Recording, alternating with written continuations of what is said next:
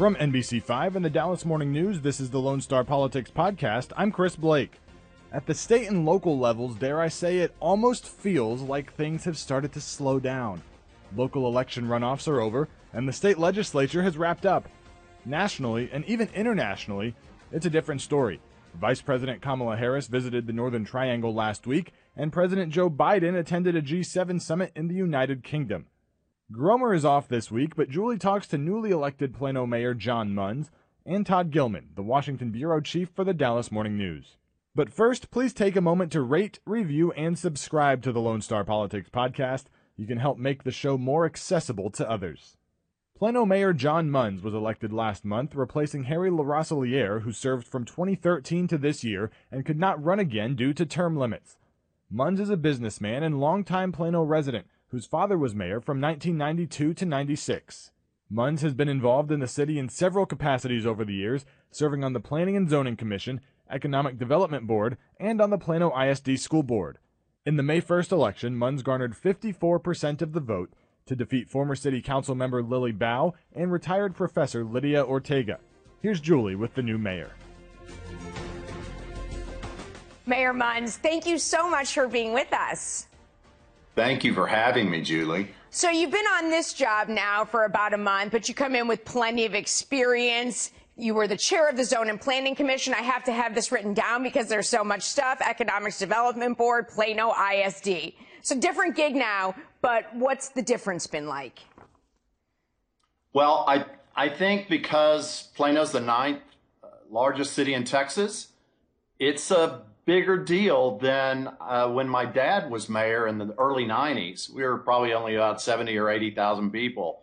And I just didn't remember when he was mayor how how important this job is today and and how busy it is. But it, it's a, it's a good thing. So it's really family business for you with your father have been mayor of father was mayor of Plano and now you step into the role. Yeah, he was mayor uh, from 92 to 96. And at that same time, I was on the Plano School Board. So back then, we didn't have email and cell phones and all these things. So we always got phone calls, whether it be a complaint about water or a complaint about their child. And uh, there were times that uh, I pretended to be the mayor when he wasn't around and I had to take a phone call. So I do have that experience to a certain degree. Oh, well, that is very interesting. I bet people are really enjoying hearing that story now. And it is interesting because then you really had to rely on phone calls. I happen to be a phone person. So whenever I think there's going to be any confusion, I always pick up the phone. But I think I'm in the minority on that now. I think you probably are, but it, it was the best way to resolve an issue. I can tell you that. So as mayor, what's your first goal?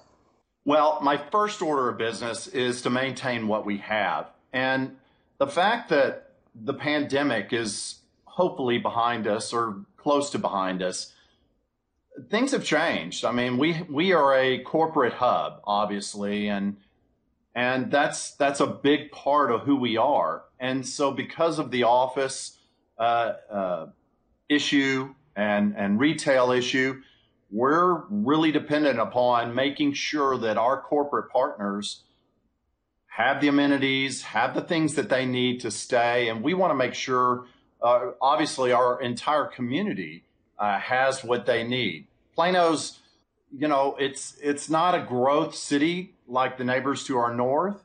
Uh, we have about three percent of land left, and we have to be really thoughtful about how we continue to uh, expand and at the same time really try to revitalize areas uh, that are older.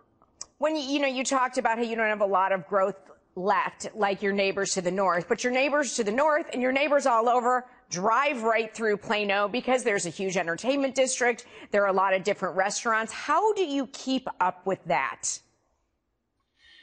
Well, it Plano is such a great place to uh, to live, work, and play. Uh, we we know employees want to live in Plano. Uh, we we want to be able to provide all the amenities that somebody would want uh, living here in Plano, and so it's it's a challenge. It's obviously a real challenge for for everybody, actually, not just Plano. after what we've been through. But uh, we are going to make every effort uh, to come back strong and and really be that city of excellence that we all talk about. And you just touched on that challenge. Is that the biggest challenge you face, or what do you think is? Yeah, I think the the office space availability is going to be a challenge for all of us, not just Plano, but Dallas and and other cities around us. Um, and it's going to take a little time for businesses to understand how to move forward, how to bring people back, whether or not they do bring, bring people back. And so there's going to be uh, some real challenges in the near future until they can kind of figure out how they want to move forward with their employees, whether they be in the office or whether they have you know, a hybrid, uh, half home, half at the office. I, I think that's really the way, in many ways, it could be going. So then you will have all these buildings, not just in Plano, but all over, that are filled with office space. So is the challenge, what do you do with that space?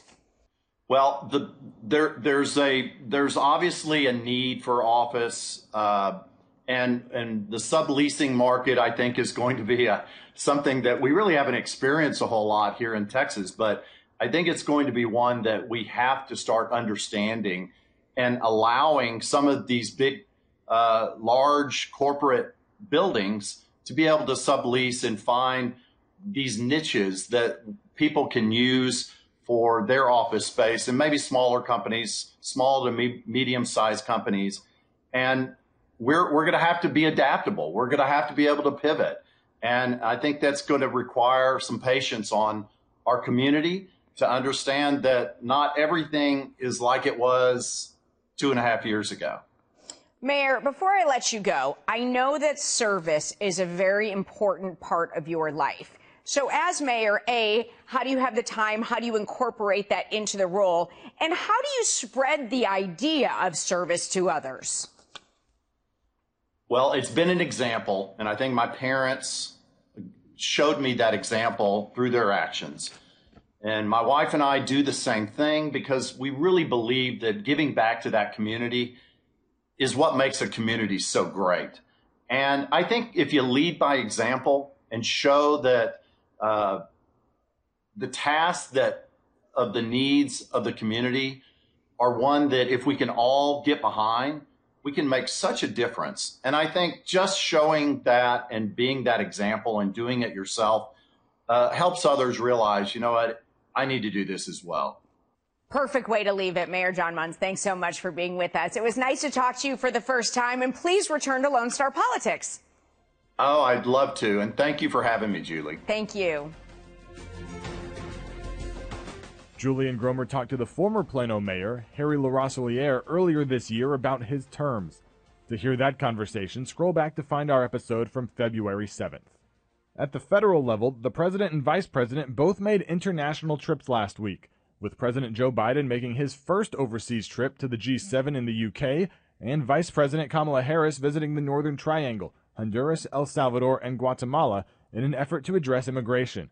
And at the state level, Governor Greg Abbott hinted at plans to build a border wall in Texas last week, and state Democrats will meet with Vice President Harris about voting rights after they killed an elections bill in the waning hours of the state legislature two weeks ago. To cover all of it, here's Julie with Todd Gillman, the Washington bureau chief for the Dallas Morning News. So Todd Gillman joins us now, the Washington bureau chief for the Dallas Morning News. First of all, Todd, it's you and me today. Gromer left me this week. Uh, I can't even believe he gets time off. Who gets I, time off? Who gets time off, right? Who gets time off? Well, it's because I'm here to hold down the fort. Um, let's begin with the president. First overseas trip for President Biden as president. Obviously, there are many times as vice president. What does he need to accomplish? Well, he needs to reset the uh, the U.S. relationships with our Western allies um, which really, uh, in a sense, is a no-brainer, easy to do. He really doesn't have to do anything except not be Donald Trump. But of course, there's there's the whole issue of reassuring uh, Germany and the UK and the others in the G7 that the U.S. is a reliable partner despite the anomaly of the last four years. And uh, so far, they seem to be giving him the benefit of the doubt he's only been in office a few months, of course. They they were very welcoming. Boris Johnson, who of course was famously close with President Trump, and uh, and Biden actually made fun of him for being kind of uh, visually even a clone of Trump. Uh, seemed to set all that aside. The Prime Minister of the, of, of the UK said, "Oh, Biden, you know, I would never disagree with him on anything in public." Um, so, you know, people understand the United States is the leader of the G7 of the Western uh, powers, and uh, uh, Biden has many relationships. He he just while he was at the G7 invited Angela Merkel of Germany to the uh, to the White House in a few weeks.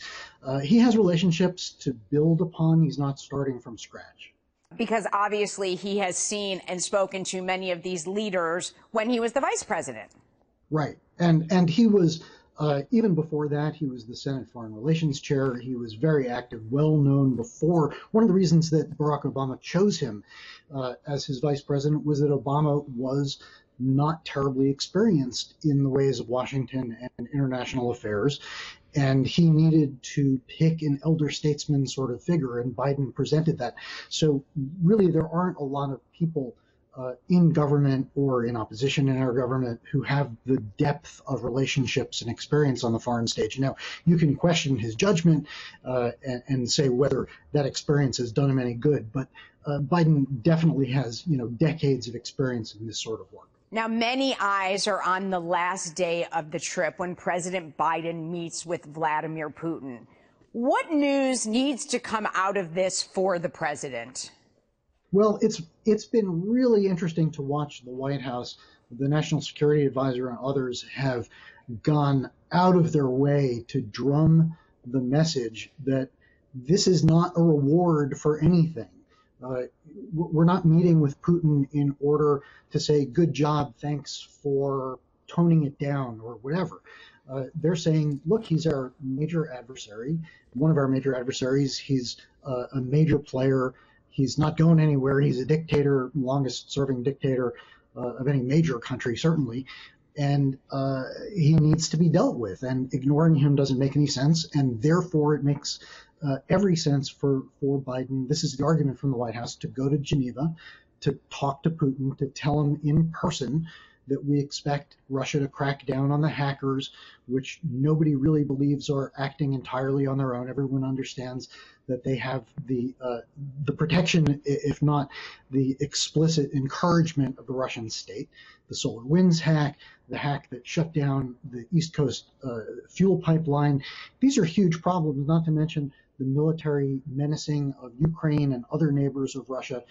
Uh, there are a lot of issues on the table. There are there there are Americans who are being held effectively held hostage by the Russian state. One of them from Fort Worth, Trevor Reed. Uh, that issue is on the agenda. Trumped up charges. He's in prison for years, uh, and we assume it's widely assumed by the U.S. government that Russia arrested and convicted him and a few others as bargaining chips. So, you know, this is the time when those bargaining chips get exchanged. It's possible that we will see Reed and some of the others freed in coming weeks? Possibly not. Uh, if there are any deliverables like that, Biden would score a win. But again, the White House is not, uh, they are really lowering expectations that uh, nobody should anticipate any deals coming out of this summit. Vice President Kamala Harris, she was in the Northern Triangle this week on immigration issues. But along the way, Todd, as you know, questions about when she will visit the border, if she will visit the border. Was this trip a success for her?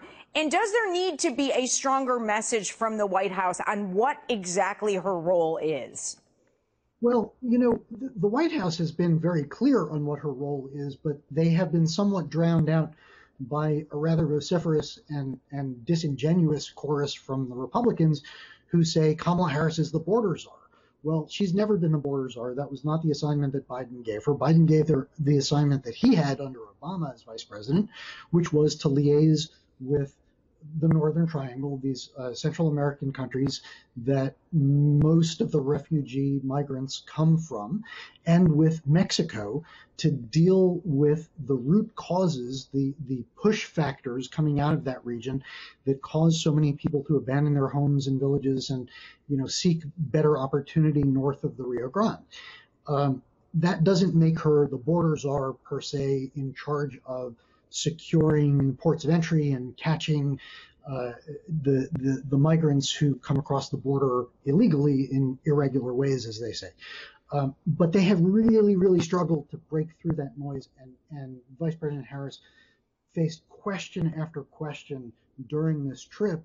If you're the border czar, why aren't you going to the border? And she finally has kind of sort of settled on a message after weeks and weeks and weeks of struggling to directly address that and saying, look, I'm here. I'm dealing with these issues now. I'll go to the border. Um, she said, I'm more interested in dealing with the root causes of migration than some grand gestures of going to the border, which is a, a rather um, uh, fraught phrase for her to choose to kind of deride the idea of going to the border and seeing it for yourself as a grand gesture. Um, Senator Cornyn, for instance, said, You don't know what you don't know. It's important to see things on the ground. And you know, it will be a spectacle, and the Republicans will will make a huge deal when she finally goes. It might have been better if she had sort of preemptively gone to the border early in the administration to say, okay, I've seen this, and now we turn to Guatemala and Honduras and El Salvador. Uh, but you know, they they missed that opportunity, and now she is where she is. It, it was a successful trip in the sense that she's building these relationships. Unlike Biden, she doesn't have that depth of experience in foreign policy. Uh, and she did send a very forceful message while she was in Central America to migrants please don't go to the United States. We're not going to accept you. Whether that breaks through the noise, whether you know people believe that, whether their desperation uh, overcomes the risk that they know they're facing when they and their kids go north, you know, we'll see in coming months. Speaking of the vice president, another one of her responsibilities is voting rights. This week, she will be meeting with Texas lawmakers, Democrats, who walked out instead of voting on a voting bill. And there will be some Texas senators there as well who opposed it. Okay, so the thing is, and you know this, Todd, they're going to have to vote. They're going to have to vote on this again. This is going to come up in a special session. So is this is there is her meeting with them to talk about that? Is her meeting with them to talk about the national voting laws? What, what do you think will come from that? Well, it's it's a great question, and initially, when it came out of the vice president's office that she had invited these ten Democrats, uh, including the leaders of of the walkout that killed SB seven, uh, that it was kind of a reward, but just to celebrate. Look how uh, look how forcefully the Texas Democrats fought against this voter suppression bill, as Democrats view it. Uh, and it very quickly became apparent from the comments from Chris Turner, the head of the Democrats in the Texas House, and from others uh, who are coming up to Washington to meet with Vice President at the White House, that the whole purpose of this meeting is to put pressure on Senator Joe Manchin, who's a holdout Democrat from West Virginia on the voting rights bill that came out of the House but stuck in the Senate, and generally put pressure on Congress to move ahead with tightening up voting rights and scrutiny on states like Texas that uh, have escaped federal oversight of their of their uh, uh, elections for the last seven years, thanks to the Supreme Court. Uh, so I, I, think what we're going to see is is Kamala Harris celebrating the heroism of these Texas Democrats in the face of overwhelming odds and winning at least a temporary victory and kind of juxtaposing that with look at what a bunch of chickens we've got over in the Senate, the, the Republicans who refuse to accept voting rights and the Democrats who refuse to rally together with, with the rest of us to push forward on the voting rights issue. So it really, it serves that, that double purpose, celebrating the Texas Democrats in order to put pressure on congressional Democrats. And before I let you go, Todd, this week Governor Abbott essentially made an announcement about an announcement saying that Texas would build border barriers. As for the specifics, how it's going to be done, how Texas plans to pay for it, that's supposed to come next week. How's this all going over in Washington? Well, uh, the the president, of course, was overseas when when uh, Governor Abbott made this announcement that he was fixing to make an announcement. Um, the, clearly, Democrats and the administration are not going to be happy about this.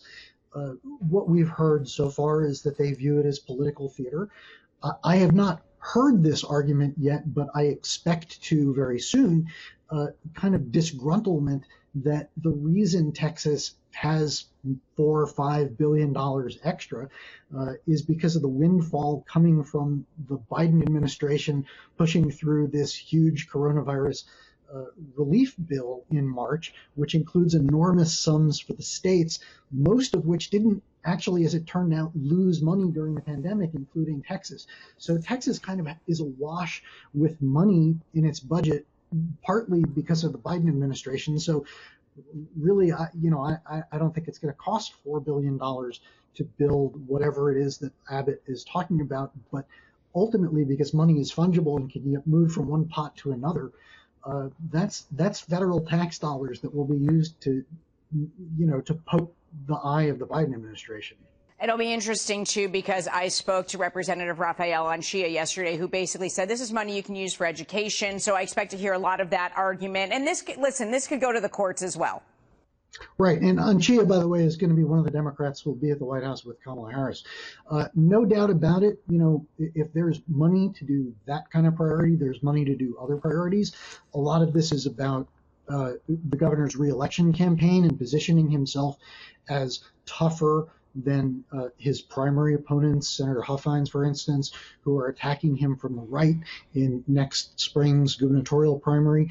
Uh, Abbott is trying to shore up his support, and we'll see more of these kinds of ideas. Todd, next time Gromer's gone, why don't you get on a plane and come here and sit with me? I would love to. All right. I miss seeing you in person, but it's going to be soon for sure, and I'll talk to you soon. Thanks to Plano Mayor John Muns and Todd Gillman for joining the show this week. Stay up to date with everything related to Texas politics at nbcdfw.com slash Lone Star Politics. We'll talk to you next week.